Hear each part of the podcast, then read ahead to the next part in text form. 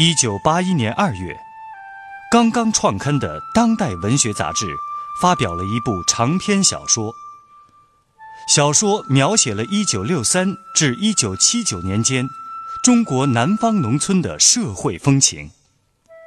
作者古华把自己熟悉的南方乡村里的人和事囊括浓缩进一部小说里，与政治风云与风俗民情图画。借人物命运演乡镇生活变迁，通过一幅幅生动的乡村生活图景，展示了大时代的深刻变化。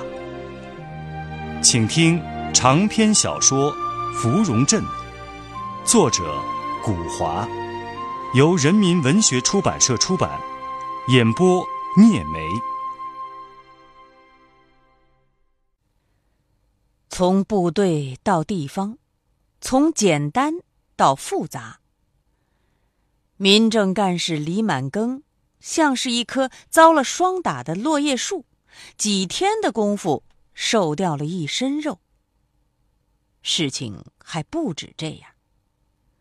区委书记在正式宣布县委的撤区并乡各大乡领导人员名单的时候，民政干事没有挂上号。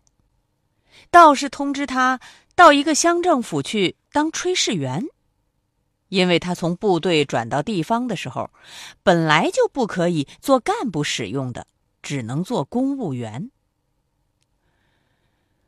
李满庚没有到那个乡政府去报道，他回到了芙蓉镇的渡头土屋，帮着年事已高的野老官摆渡。本来就登得不高，也就算不得跌得很重。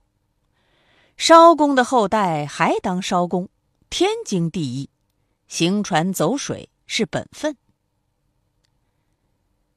一个月白风清的晚上，李满庚和胡玉英又会了一次面。还是老地方，河边码头的青石板上。如今呢，倒是方便多了。李满庚自己撑船摆渡，时常都可以见面。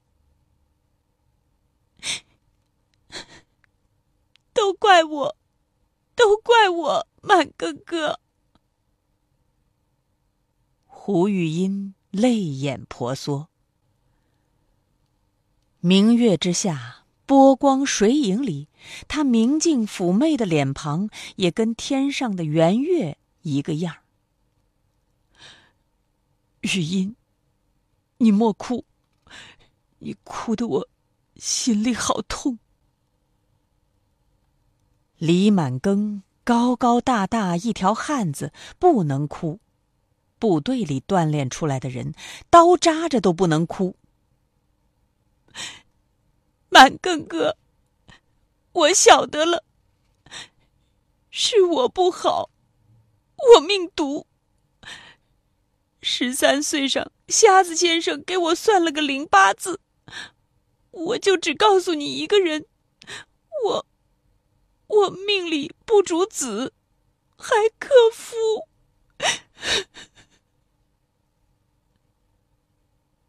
胡玉英长这么大，他没恨过人，人家也没有恨过他，他只晓得恨自己。什么话哟！解放都六七年了，思想还这么封建迷信，但是满庚哥不忍心批评他，他太可怜，太娇嫩了，好比倒映在水里的木芙蓉影子，你手指轻轻一搅就乱了，碎了。满庚哥，我认你做哥哥，好吗？你就认我。做妹妹，既然我们没有缘分做夫妻，那我们就……李满庚再也站不住了，他都要发疯了，他扑上来，一把抱住心上人，嘴对着嘴亲了又亲。满庚哥，我的好哥哥。亲哥哥，玉音伏在满庚的肩头上哭。李满庚松开了手，一种男子汉的凛然正气充盈在他的心头，胀满了他的胸膛。好哥哥，亲哥哥，这是信任，也是责任。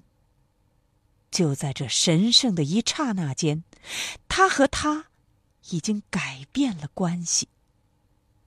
山里人淳朴的伦理观占了上风，打了胜仗。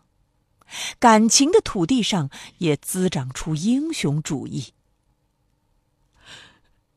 玉音，玉音妹妹，今后你就是我的亲妹妹。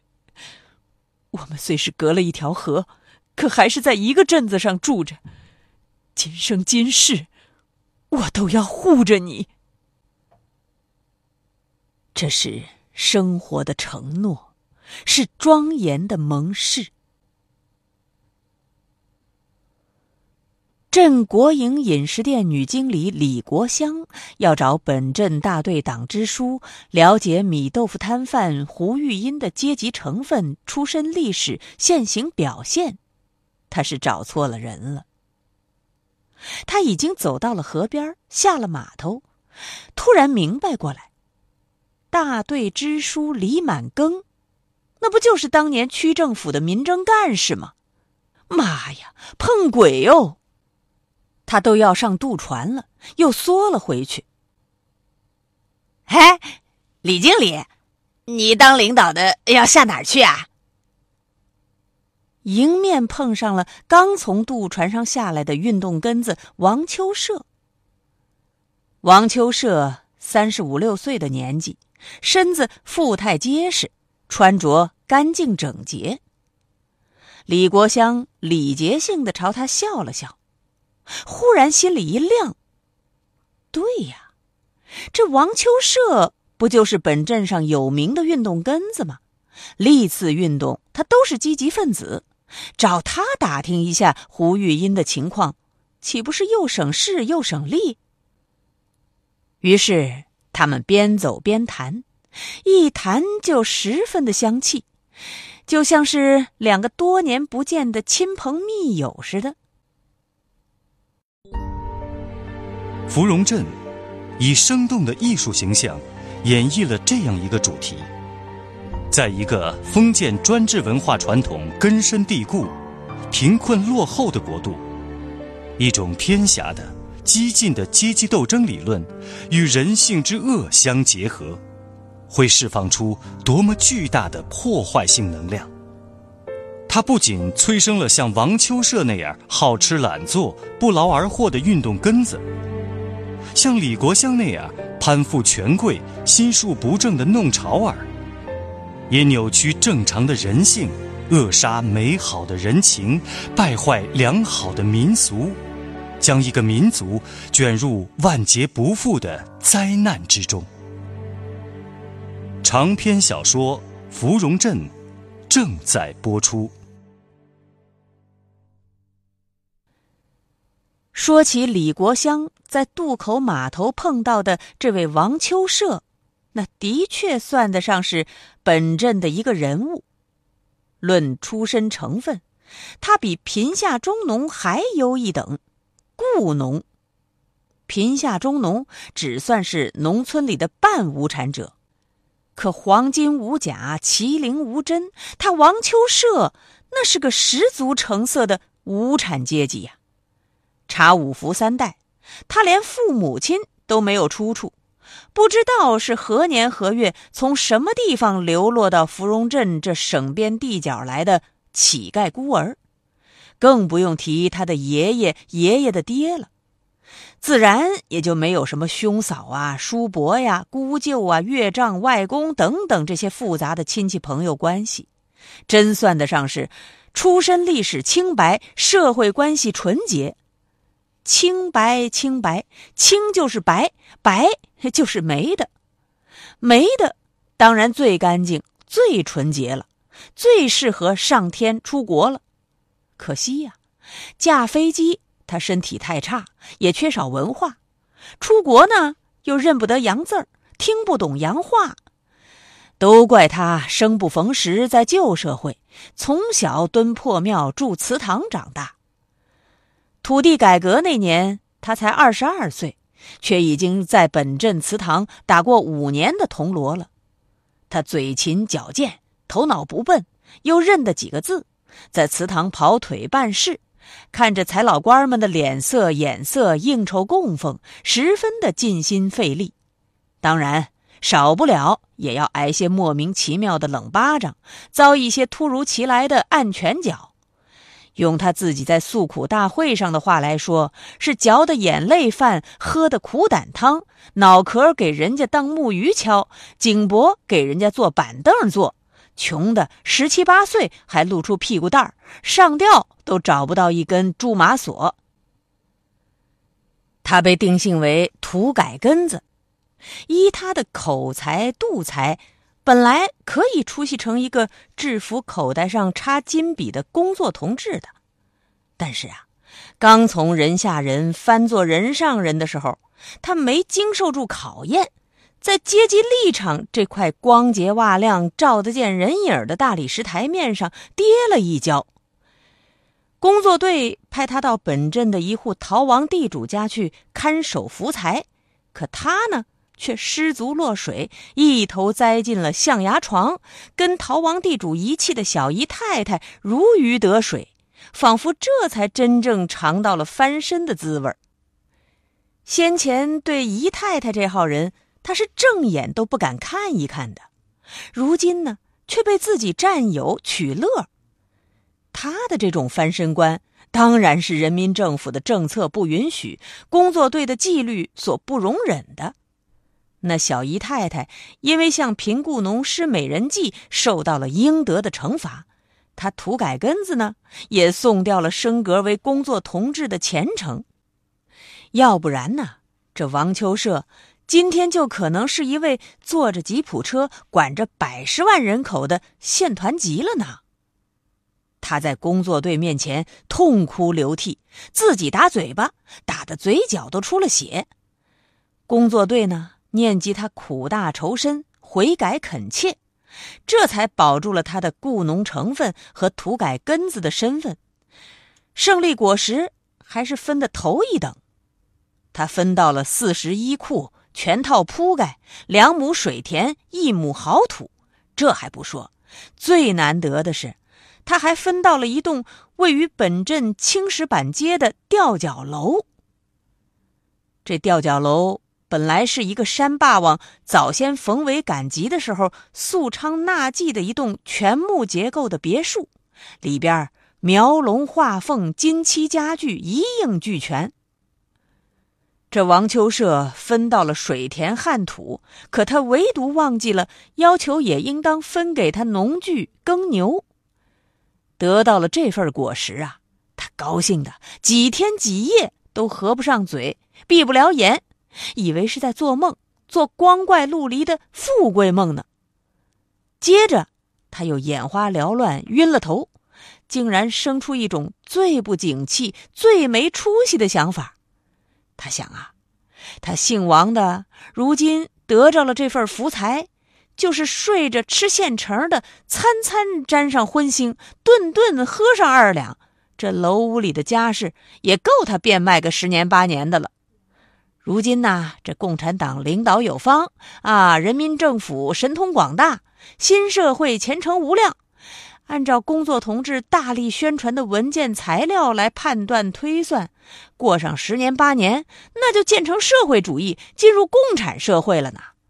到那个时候，吃公家的、穿公家的、住公家的、耍公家的，何乐而不为呀？连自己这百十来斤的身胚，那都是公家的了呢。你们谁要？啊！你们谁要？嘿嘿，老子都给，都给！他每每想到新社会有如此这般的美妙处，那就高兴的在这红漆高柱床上打手打脚、翻跟头，乐不可支。可是，这土改翻身之后的日子，却并不像他睡在吊脚楼的红漆高柱床上所设想的那么美妙。从小住祠堂，他只习惯了吃活饭，就是跑腿、打锣、扫地，没学会做死事他不会犁田、整土、种五谷。这好田好土可不会自己长谷子、麦子出来，还得主家下苦力、流黑汗呢。人不哄地皮，地不哄肚皮。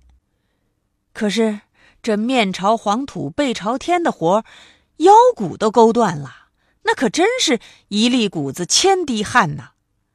他受不了这份苦脏累，他生来就不是一个正经八百的做田佬，生来他就是个跑公差、吃活水饭的人。这两三年下来，嘿。他田里的草啊，长得比禾苗还深。后来他索性，去他的，门角落的锄头、镰刀都生了锈了。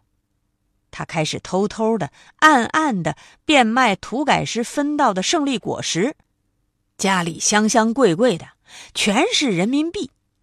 这人民币虽说是纸印的，哗哗响，却比解放前的叮叮当当的袁大头还顶事儿呢。他上馆子下酒铺，从不敢大吃大喝、大手大脚，还是挺紧吃慢用的。他细水长流啊，可是却也吃的脑满肠肥的。有时候本镇上的居民半月一月都不见他的吊脚楼上空冒一次炊烟，还以为他学了什么道法，得了什么仙术，现成的鸡鸭酒席由着他招手即来，摆手就去。连杯盘碗筷都不需要动手洗呢。常言道：“攒钱好比金挑土，花钱好比浪淘沙，坐吃山空。”这几年的日子混下来，王秋社媳妇儿都没讨上一个，吊脚楼里的家事已经十停去了八停了，就连衣服裤子也金吊吊的，现出土改翻身之前的破落相来了。